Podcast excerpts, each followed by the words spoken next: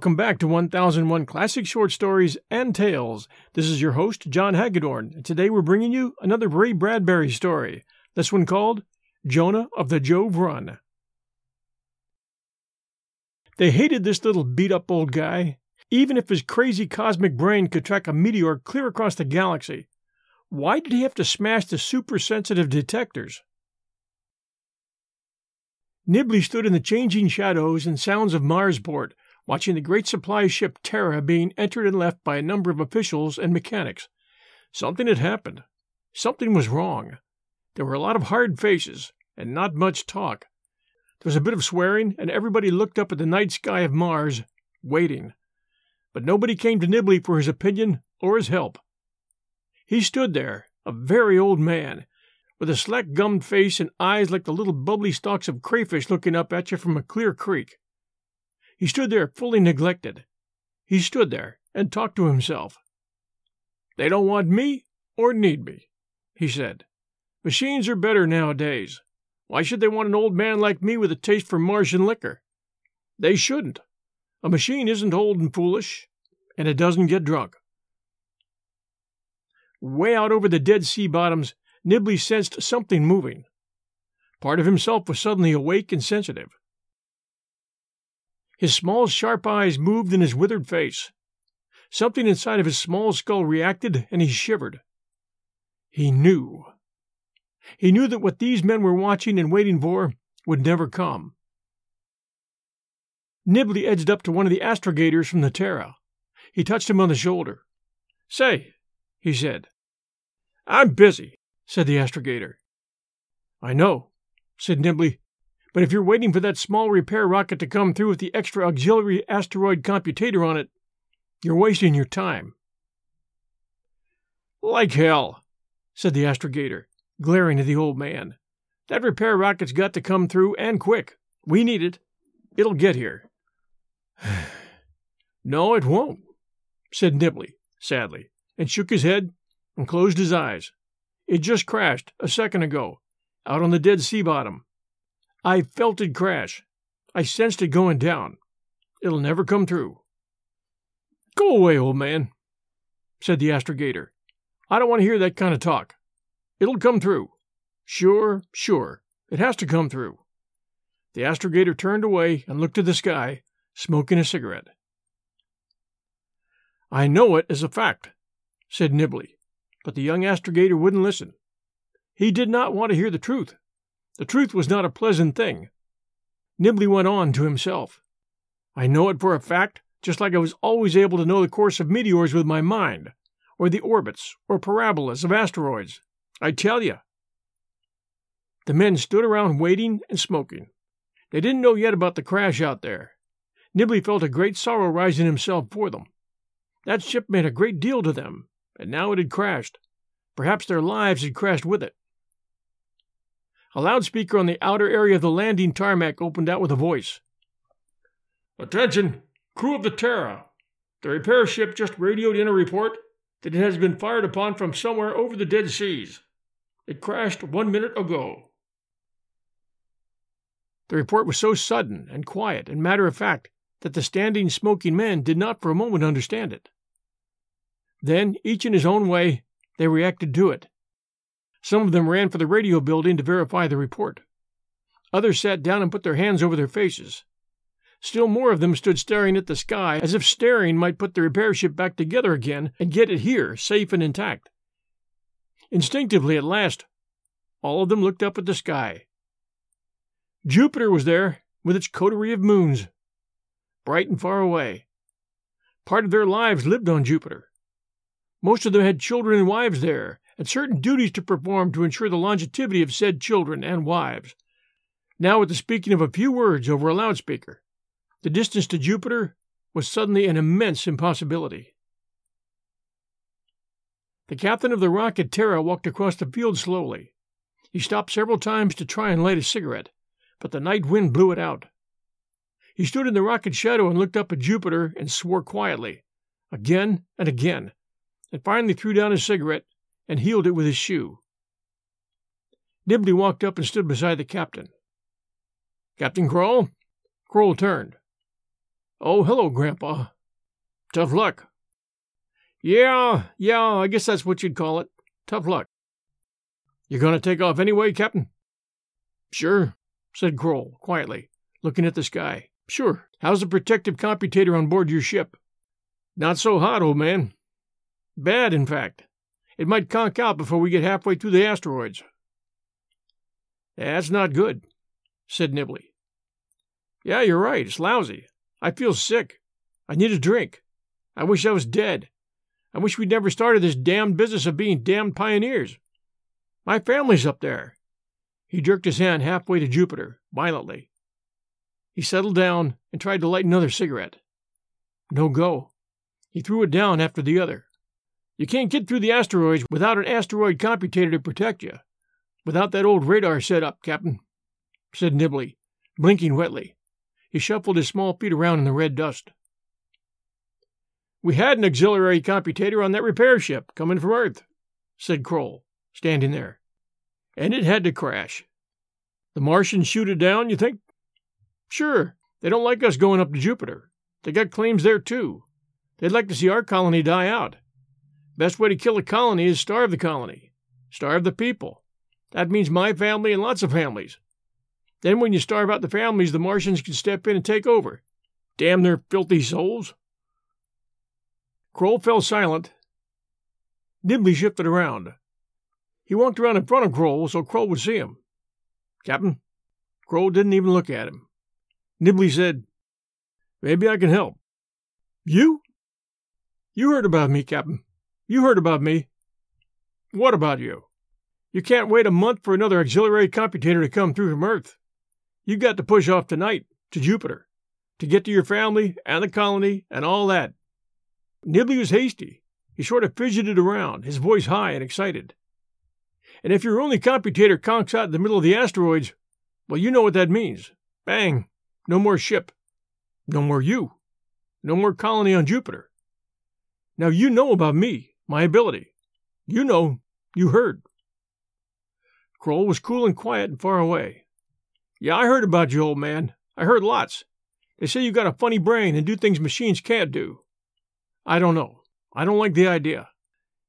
You don't have any choice, Captain. I'm the only one who can help you now. I don't trust you. I heard about your drinking that time and wrecking that ship. I remember that. But I'm not drinking now. See? Smell my breath. Go ahead. You see? Kroll stood there. He looked at the ship, he looked at the sky, and then at Nibley. Finally he sighed. Old man, I'm leaving right now. I might just as well take you along as leave you. You might do some good. What have I got to lose? Not a damn thing, Captain, and you won't be sorry, cried Nibley. Well, step lively then. They went to the rocket, Kroll running, Nibley hobbling along after. Trembling excitedly, Nibley stumbled into the rocket. Everything had a hot mist over it. First time on a rocket in ten years, by God. Good. Feels good to be aboard again. He smelled it. It smelled fine. It felt fine. Oh, it was very fine indeed. First time since that trouble he got into off the planet Venus. But he brushed that thought away. That was over and past. Part of history. He followed Kroll up to the ship to a small room in the prow. Men ran up and down the rungs.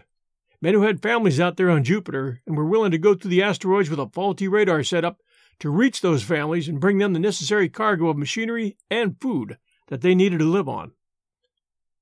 Out of a warm mist, old Nibley heard himself being introduced to a third man in the small room. Douglas, this is Nibley, our auxiliary computating machine. That's poor time for joking, Captain. It's no joke, cried Nibley. Here I am. Douglas eyed Nibley with a very cold and exact eye. No, he said. No, I can't use him. He's a computing mechanic. Yeah, and I'm captain, said Kroll. Douglas looked at Kroll. We'll shove through to Jupiter with just our leaky set of radar computators. That's the way it'll have to be. If we're wrecked halfway, well, we're wrecked. But I'll be damned if I go along with a decrepit son of a witch doctor. Nibley's eyes watered. He sucked in on himself. There was a pain round his heart, and he was suddenly chilled. Kroll started to speak, but a gong rattled and banged, and a voice shouted, Stations! Gunners up! Hammocks! Take off! Stay here! Kroll snapped it at the old man. He leaped away and down the rungs of the ladder, leaving Nibley alone in the broad shadow of the bitter eyed Douglas. Douglas looked him up and down in surly contempt. So you know arcs, parabolas, and orbits as good as any machines, do you? Nibley nodded, angry now that Kroll was gone. Machines, shrilled Nibley, can't do everything. They ain't got no intuition. Can't understand sabotage and hatreds and arguments. Or people. Machines are too damn slow.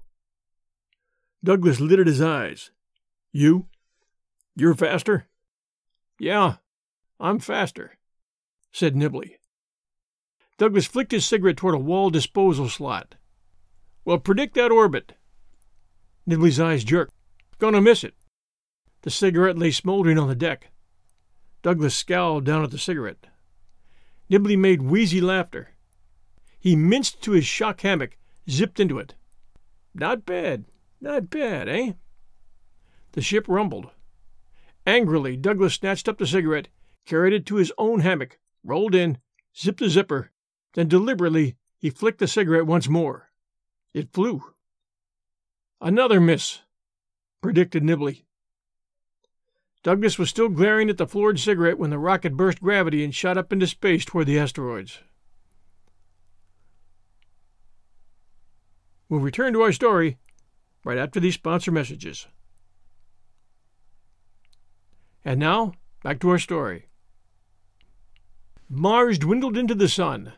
Asteroids swept silently down the star tracks, all metal, all invisible, shifting and shifting to harry the rocket. Nibley sprawled by the great thick visiport, feeling the computators giving him competition under the floor in the level below, predicting meteors and correcting the Terra's course accordingly. Douglas stood behind Nibley, stiff and quiet. Since he was computant mechanic, Nibley was his charge. He was to protect Nibley from harm. Kroll had said so. Douglas didn't like that at all. Nibley was feeling fine. It was like the old days. It was good. He laughed. He waved at nothing outside the port. Hi there, he called. Meteor, he explained in an aside to Douglas. You see it? Lives at stake, and you sit there playing? Nope, not playing. Just warming up. I can see him beating like hell all up and down the line, son. God's truth.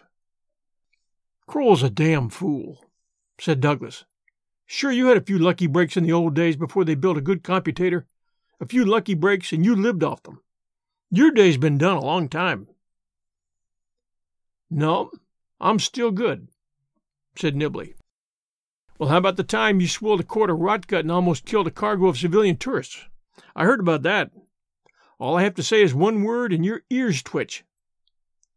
Whiskey. At the word, saliva ran alarmingly in Nibley's mouth. He swallowed guiltily.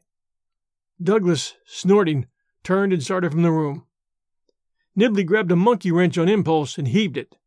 The wrench hit the wall and fell down. Nibley wheezed. Wrench got in orbit like everything. Fair bit of computation I did. One point over, and I'd have flanked that guy. There was silence now as he hobbled back and sat wearily to stare into the stars. He felt all of the ship's men around him vague, warm electrical stirrings of fear, hope, dismay, exhaustion. All their orbits coming into a parallel trajectory now. All living in the same path with them. And the asteroid smashed down with an increasing swiftness. In a very few hours, the main body of missiles would be encountered. Now, as he stared into space, he felt a dark orbit coming into conjunction with his own. It was an unpleasant orbit, one that touched him with fear it drew closer. It was dark. It was very close now. A moment later, a tall man in a black uniform climbed the rungs from below and stood looking at Nibley. I'm Bruno, he said. He was a nervous fellow and kept looking around, looking around at the walls, the deck, at Nibley. I'm food specialist on board. How come you're up here? Come down to mess later. Join me in a game of Martian chess. Nibley said, I'd beat the hell out of you. Wouldn't pay. It's against orders for me to be down below, anyways. How come? Never you mind. Got things to do up here. I notice things. I'm charting a special course in a special way. Even Captain Kroll don't know every reason why I'm making this trip. I got my own personal reasons, and I got their orbits picked neat and dandy meteors, planets, and men. Why, let me tell you, Bruno tensed somewhat forward. His face was a little too interested. Nibley didn't like the feel of the man. He was off trajectory. He. He smelled funny. He felt funny. Nibley shut up. Nice day, he said. Go ahead, said Bruno. You were saying? Douglas stepped up the rungs. Bruno cut it short, saluted Douglas, and left. Douglas watched him go, coldly. What did Bruno want? he asked of the old man. Captain's orders. You're to see nobody. Nibley's wrinkles made a smile. Better watch that guy, Bruno. I got his orbit fixed all round and arced. I see him going now, and I see him reaching aphelion, and I see him coming back. Douglas pulled his lip. You think Bruno might be working for the Martian industrial clique? If I thought he had anything to do with stopping it from getting to the Jovian colony. He'll be back, said Nibley, just before we reach the heavy asteroid belt. Wait and see. The ship swerved. The computators had just dodged a meteor. Douglas smiled. That griped Nibley. The machines were stealing his feathers. Nibley paused and closed his eyes. Here come two more meteors. I beat the machine this time. They waited. The ship swerved. Once. Twice. Damn it, said Douglas. Two hours passed. It got lonely upstairs, said Nibley apologetically. Captain Kroll glanced nervously up from the mess table where he and twelve other men sat. Williams, Simpson, Haines, Bruno, McClure, Lieber, and the rest. All were eating, but not hungry. They all looked a little sick. The ship was swerving again and again, steadily, steadily, back and forth. In a short interval, the heavy belt would be touched. Then there would be real sickness. Okay, said Kroll to Nibley. You can eat with us, this once, and only this once. Remember that. Nibley ate like a starved weasel. Bruno looked over at him again and again, and finally asked, How about that chess game? Nah, I always win. I don't want to brag, but I was the best outfielder playing baseball when I was at school. Never struck out at bat, neither. Damn good. Bruno cut a piece of meat. What's your business now, Gramps? Finding out where things is going, evaded Nibley. Kroll snapped his gaze at Nibley. The old man hurried on. Why, I know where the whole blamed universe is headed. Everybody looked up from their eating. But you wouldn't believe me if I told you, laughed the old man. Somebody whistled. Others chuckled. Kroll relaxed. And just before if we need it, Kroll snapped his gaze at Nibley. Bruno scowled. Nibley continued. It's a feeling. You can't describe stars to a blind man, or God to anybody. Why, hell's bells, boys! If I wanted, I could write a formula on paper, and if you worked it out in your mind, you'd drop dead of symbol poison. Again there was laughter. A bit of wine was poured all around as a bracer for the hours ahead. Nibley eyed the forbidden stuff and got up. Well, I gotta go. Have some wine, said Bruno. No thanks, said Nibley. Go ahead, have some, said Bruno. I don't like it, said Nibley, wetting his lips. That's a laugh, said Bruno, eyeing him. I gotta go upstairs, said Nibley. Nice to have ate with you boys. See you later, after we get through the swarms. Faces became wooden at the mention of the approaching belt. Fingers tightened against the table edge. Nibley spidered back up the rungs to his little room alone. An hour later, Nibley was drunk as a chromium plated pirate. He kept it a secret. He hid the wine bottle in his shock hammock, groggily. Stroke of luck. Oh, yes. Oh, yes. A stroke. A stroke of luck. Yes, yes. Finding that lonely, fine, wonderful wine in the storage cabinet near the Visiport. Why, yes. And since he'd been thirsty for so long. Well, down the hatch. Nibley was drunk. He swayed before the visiport, drunkenly decided the trajectories of a thousand invisible nothings. Then he began to argue with himself, drowsily, as he always argued when wine webs were being spun through his skull by red, drowsy spiders. His heart beat dully. His little sharp eyes flickered with sudden flights of anger.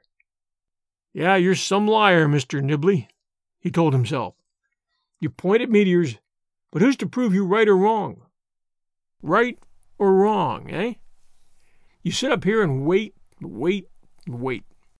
Those machines down below spoil it. You never have a chance to prove your ability. Nope. The captain won't use you. He won't need you. None of those men believe in you. They all think you're a liar. They laugh at you. Yep, they laugh. They call you an old, old liar. Nibley's thin nostrils quivered. His thin, wrinkled face was crimsoned and wild. He staggered to his feet, got hold of his favorite monkey wrench, and waved it slowly back and forth. For a moment his heart almost stopped in him. In panic he clutched at his chest, pushing, pulling, pumping at his heart to keep it running. The wine, the excitement, he dropped the wrench. No, no, no, not yet. He looked down at his chest, wildly tearing at it. No, not yet. Please, he cried. Not until I show them. His heart went on beating, drunkenly, slowly. He bent, retrieved the wrench, and laughed numbly. I'll show 'em, he cried, weaving across the deck. I'll show 'em how good I am. Eliminate competition. I'll run the ship myself. He climbed slowly down the rungs to destroy the machines. It made a lot of noise. Nibley heard a shout. Get him! His hand went down again. Again. There was a scream of whistles, a jarring of flung metal, a minor explosion. His hand went down again, the wrench in it. He felt himself cursing and pounding away. Something shattered. Men ran toward him. This was the computator. He hit upon it once more. Yes! Then he was caught up like an empty sack, smashed in the face by someone's fist, thrown to the deck. Cut acceleration! A voice cried far away. The ship slowed. Somebody kicked Nibley in the face. Blackness.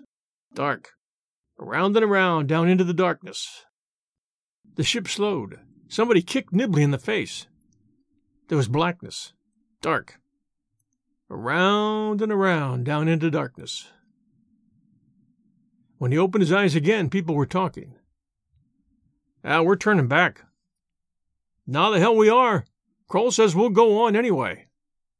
That's suicide. We can't hit the asteroid belt without radar. Nibley looked up from the floor. Kroll was there over him, looking down at the old man. I might have known, he said, over and over again. He wavered in Nibley's sobering vision. The ship hung motionless, silent.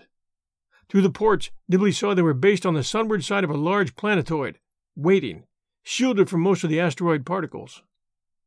I'm sorry, said Nibley.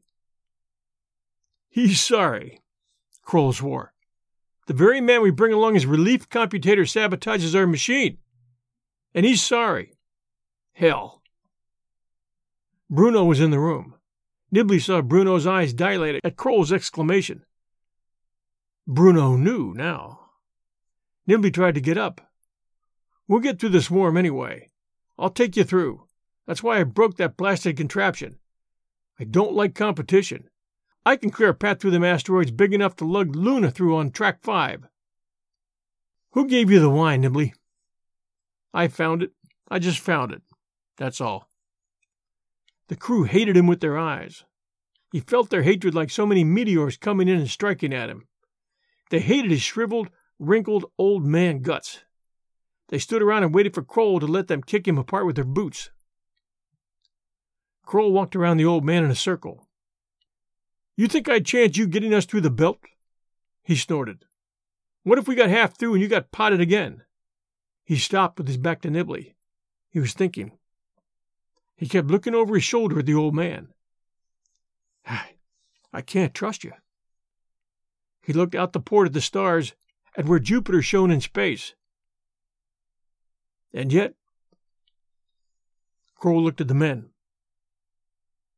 Do any of you want to turn back? Nobody moved. They didn't have to answer. They did not want to go back. They wanted to go ahead. All right, we'll keep on going then, said Kroll. Bruno spoke. We crew members should have some say.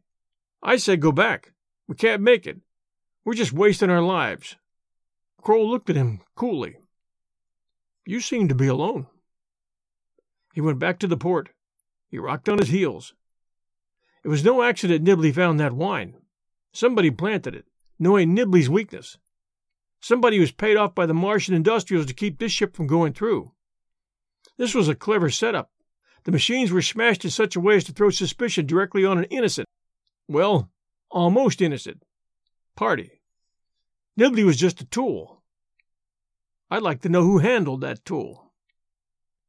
Nibley got up, the wrench in his gnarled hand. I'll tell you who planted that wine. I've been thinking, and now. Darkness. A short circuit. Feet running on the metal deck. A shout.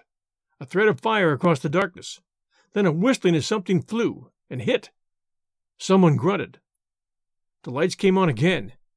Nibley was at the light control. On the floor, gun in hand, eyes beginning to numb, lay Bruno. He lifted the gun, fired it. The bullet hit Nibley in the stomach. Nibley grabbed at the pane. Noel kicked at Bruno's head. Bruno's head snapped back. He lay quietly. The blood pulsed out between Nibley's fingers. He watched it with interest, grinning with pain. I knew his orbit, he whispered, sitting down cross legged on the deck. When the lights went out, I chose my own orbit, back to the light switch. I knew where Bruno would be in the dark. Having a wrench handy, I let fly, choosing my arc, naturally. I guess he's got a hard skull, though. They carried Nibley to a bunk. Douglas stood over him dimly, growing older every second. Nibley squinted up. All the men tightened in upon it. Nibley felt their dismay, their dread, their worry, their nervous anger. Finally, Kroll exhaled. Turn the ship around, he said. We're taking it back to Mars. The crew stood with their limp hands at their sides. They were tired. They didn't want to live any more. They just stood with their feet on the deck. Then, one by one, they began to walk away like so many cold, dead men. Hold on, cried Nibley, weakening. I ain't through yet. I got two orbits to fix. I got one to lay out for this ship to Jupiter and I got to finish out my own secret personal orbit. You ain't turning back nowhere. You ain't turning back. Kroll grimaced. Might as well realize it, Grandpa. It takes seven hours to get through the swarms, and you don't have another two hours in you. The old man laughed. You think I don't know that? Hell, who's supposed to know all these things? Me or you? You, Pop. Well then, damn it, bring me a Bulger. Now look, you heard me, by God, a bulger. Why? You ever hear of a thing called triangulation? Well, maybe I won't live long enough to go with you, but by all the sizes and shapes of behemoths, this ship's jumping through to Jupiter. Kroll looked at him. There was a breathing silence, a heart beating silence in the ship. Kroll sucked in his breath, hesitated, then smiled a gray smile. You heard him, Douglas. Get him a Bolger. And get a stretcher. And tote this 90 pounds of bone out on the biggest asteroid around here. Got that? You heard him, Haines. A stretcher. Stand by for maneuvering. Kroll sat down by the old man. What's it all about, Pop? Are you sober? Yep, I'm clear as a bell. What are you going to do? I'm going to redeem myself of my sins. Now get your ugly face away so I can think. And tell them bucks to hurry. Kroll bellowed and men rushed. They brought a spacesuit, inserted the 90 pounds of shrill and wheeze and weakness into it. The doctor had finished with his probings and fixings, buckled, zipped, and welded him into it. All the while they worked, Nibley talked. I remember when I was a kid, I stood up to that there plate pounding out baseballs, north, south, and six ways from Sundays. I used to hit 'em and predict which window in what house they'd break. One day I said to my dad, Hey, Dad, a meteor just fell on Simpson's garage over in Jonesville. Well, Jonesville's six miles from here, said my father, shaking a finger at me. You quit your lying, Nibley boy, or I'll trot you to the woodshed. Save your strength, said Kroll. That's all right, said Nibley. You know the funny thing was always that I lied that I lied like hell, and everybody said I lied like hell. But come to find out later, I wasn't lying at all. It was the truth. I could just sense things. The ship maneuvered down on a windless, empty planetoid. Nibley was carried on a stretcher out to an alien rock. Lay me right down here. Prop up my head so I can see Jupiter and the whole damned asteroid belt. Be sure my headphones are turned neat. There. Now give me a piece of paper. Nibley scribbled a long, weak snake of writing on paper and folded it. When Bruno comes to, give him this. Maybe he'll believe me when he reads it. It's personal. Don't pry into it. The old man sank back, feeling pain drilling through his stomach, and a kind of a sad happiness. Somebody was singing somewhere. He didn't know where. Maybe it was only the stars moving on in the sky. Well, he said, clearly now. Guess this is it, children. Now get the hell aboard, leave me alone to think. This is going to be the biggest, hardest, damnedest job of computating I ever latched onto. There'll be orbits and cross orbits, big balls of fire, and little bitty specules, and by God, I'll cheat 'em all. I'll chart a hundred thousand of the damn monsters and their offspring. You just wait and see. Now get aboard. I'll tell you what to do from there on. Douglas looked doubtful. Nibley caught the look. Whatever happens, he cried. It'll be worth it, won't it? It's better than turning back to Mars, ain't it? Well, ain't it? Yeah, it's better, said Douglas. They shook hands. Now, all of you, get! Nibley watched the ship fire away, and his eyes saw it and the asteroid swarm and that brilliant point of light that was massive Jupiter. He could almost feel the hunger and want and waiting up there in that star flame.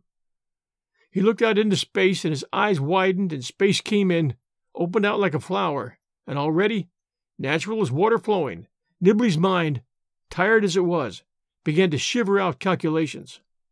He started talking. Captain, you hear me? Take the ship straight out now. You hear? Fine, answered the captain. Look at your dials. I'm looking. If number seven reads 13287, okay, keep her there. If she varies a point, counteract it on dial 20 to 56.90. Keep her hard over for 70,000 miles. All that's clear so far. Then after that, a sharp veer in number two direction, over a thousand miles. There's a big sweep of meteors coming in on the other path for you to dodge. Let me see. Let me see. He figured. Keep your speed at a constant of 100,000 miles. At that rate, check your clocks and watches. In exactly an hour, you'll hit the second part of the big belt. Then switch to a course roughly 5,000 miles over to number three direction. Veer again five minutes on the dot later, and. Can you see all those asteroids you're talking about, Nibley? Are you sure? Yeah, I'm sure. Lots of 'em. Every single one going every which way. Keep straight ahead till two hours from now, after that last direction of mine. Then slide off at an angle towards Jupiter. Slow down to 90,000 for 10 minutes. Then up to 110,000 for 15 minutes. After that, 150,000 all the way. Flame poured out of the rocket jets. It moved swiftly away, growing small and distant. Give me a read on dial 67. 4. Make it 6 and set your automatic pilot to 61 and 14 and 35. Now, everything's okay. Keep your chronometer reading this way. seven, nine, twelve. There'll be a few tight scrapes, but you'll hit Jupiter square on in 24 hours if, if you jump your speed to 700,000, six hours from now, and hold it that way. Roger. Square on it is, Mr. Nibley. Nibley just lay there a moment. His voice was easy and not so high and shrill any more. And on the way back to Mars later, don't try to find me. I'm going out in the dark on this metal rock. Nothing but dark for me. Back to perihelion and sun for you. I know. I know where I'm going. Where? Centaurus. Nibley laughed. So help me God, I am. No lie. He watched the ship going out then, and he felt the compact, collective trajectories of all the men in it. It was a good feeling to know that he was the guiding theme, just like in the old days. Douglas's voice broke in again. Hey, Pop. Pop. You still there? A little silence. Nibley felt blood pulsing down inside his suit. Yep, he said. We just gave Bruno your little note to read. Whatever it was, when he finished reading it, he went insane. Nibley said, quiet like, Burn that paper. Don't let anybody else read it. There was a pause. All right, it's burnt. What was it? Don't be inquisitive, snapped the old man. Maybe I proved to Bruno that he didn't really exist. To hell with it. The rocket reached its constant speed. Douglas radioed back. All's well. Sweet calculating, Pop. I'll tell the rocket officials back at Marsport. They'll be glad to know about you. Sweet, sweet calculating. Thanks. How goes it? I said, How goes it?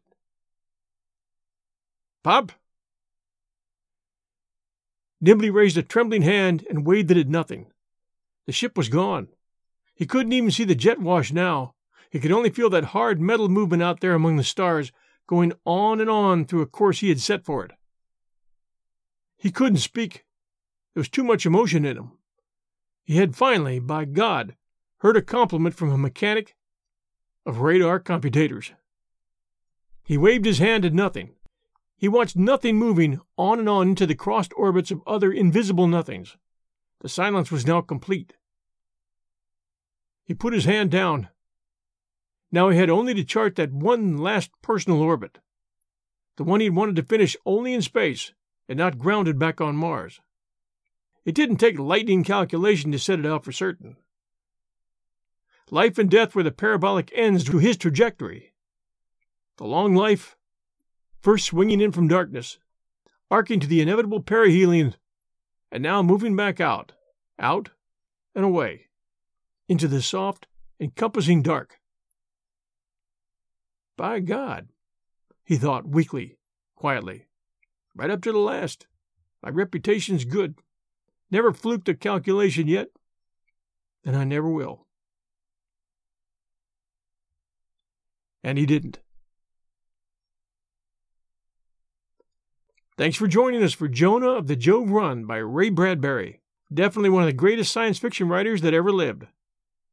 And what's great about Bradbury is that he writes stories that everybody can enjoy. Thank you very much for joining us today. We'll be back next Sunday night at 8 p.m. Eastern Time with a brand new story from 1001 Classic Short Stories and Tales. Between now and then, please do stop and send us a review. And also, check us out at patreon.com, P A T R E O N dot com forward slash 1001 Stories Network. We have a lot of supporters with us there, and they all send a pledge to us monthly for about the cost of a cup of blended coffee every month, just to help to keep us going now that we're headed for 2001. It's good to have fans and supporters behind us. Share our show with friends. We appreciate it. And make sure you listen to all our podcasts. If you haven't tried 1001 Sherlock Holmes stories or 1001 Ghost Stories and Tales of the Macabre, give them a try. There's a lot of good stories in there. Thanks for joining me on this great adventure. Everyone out there, stay safe, and we'll be back soon.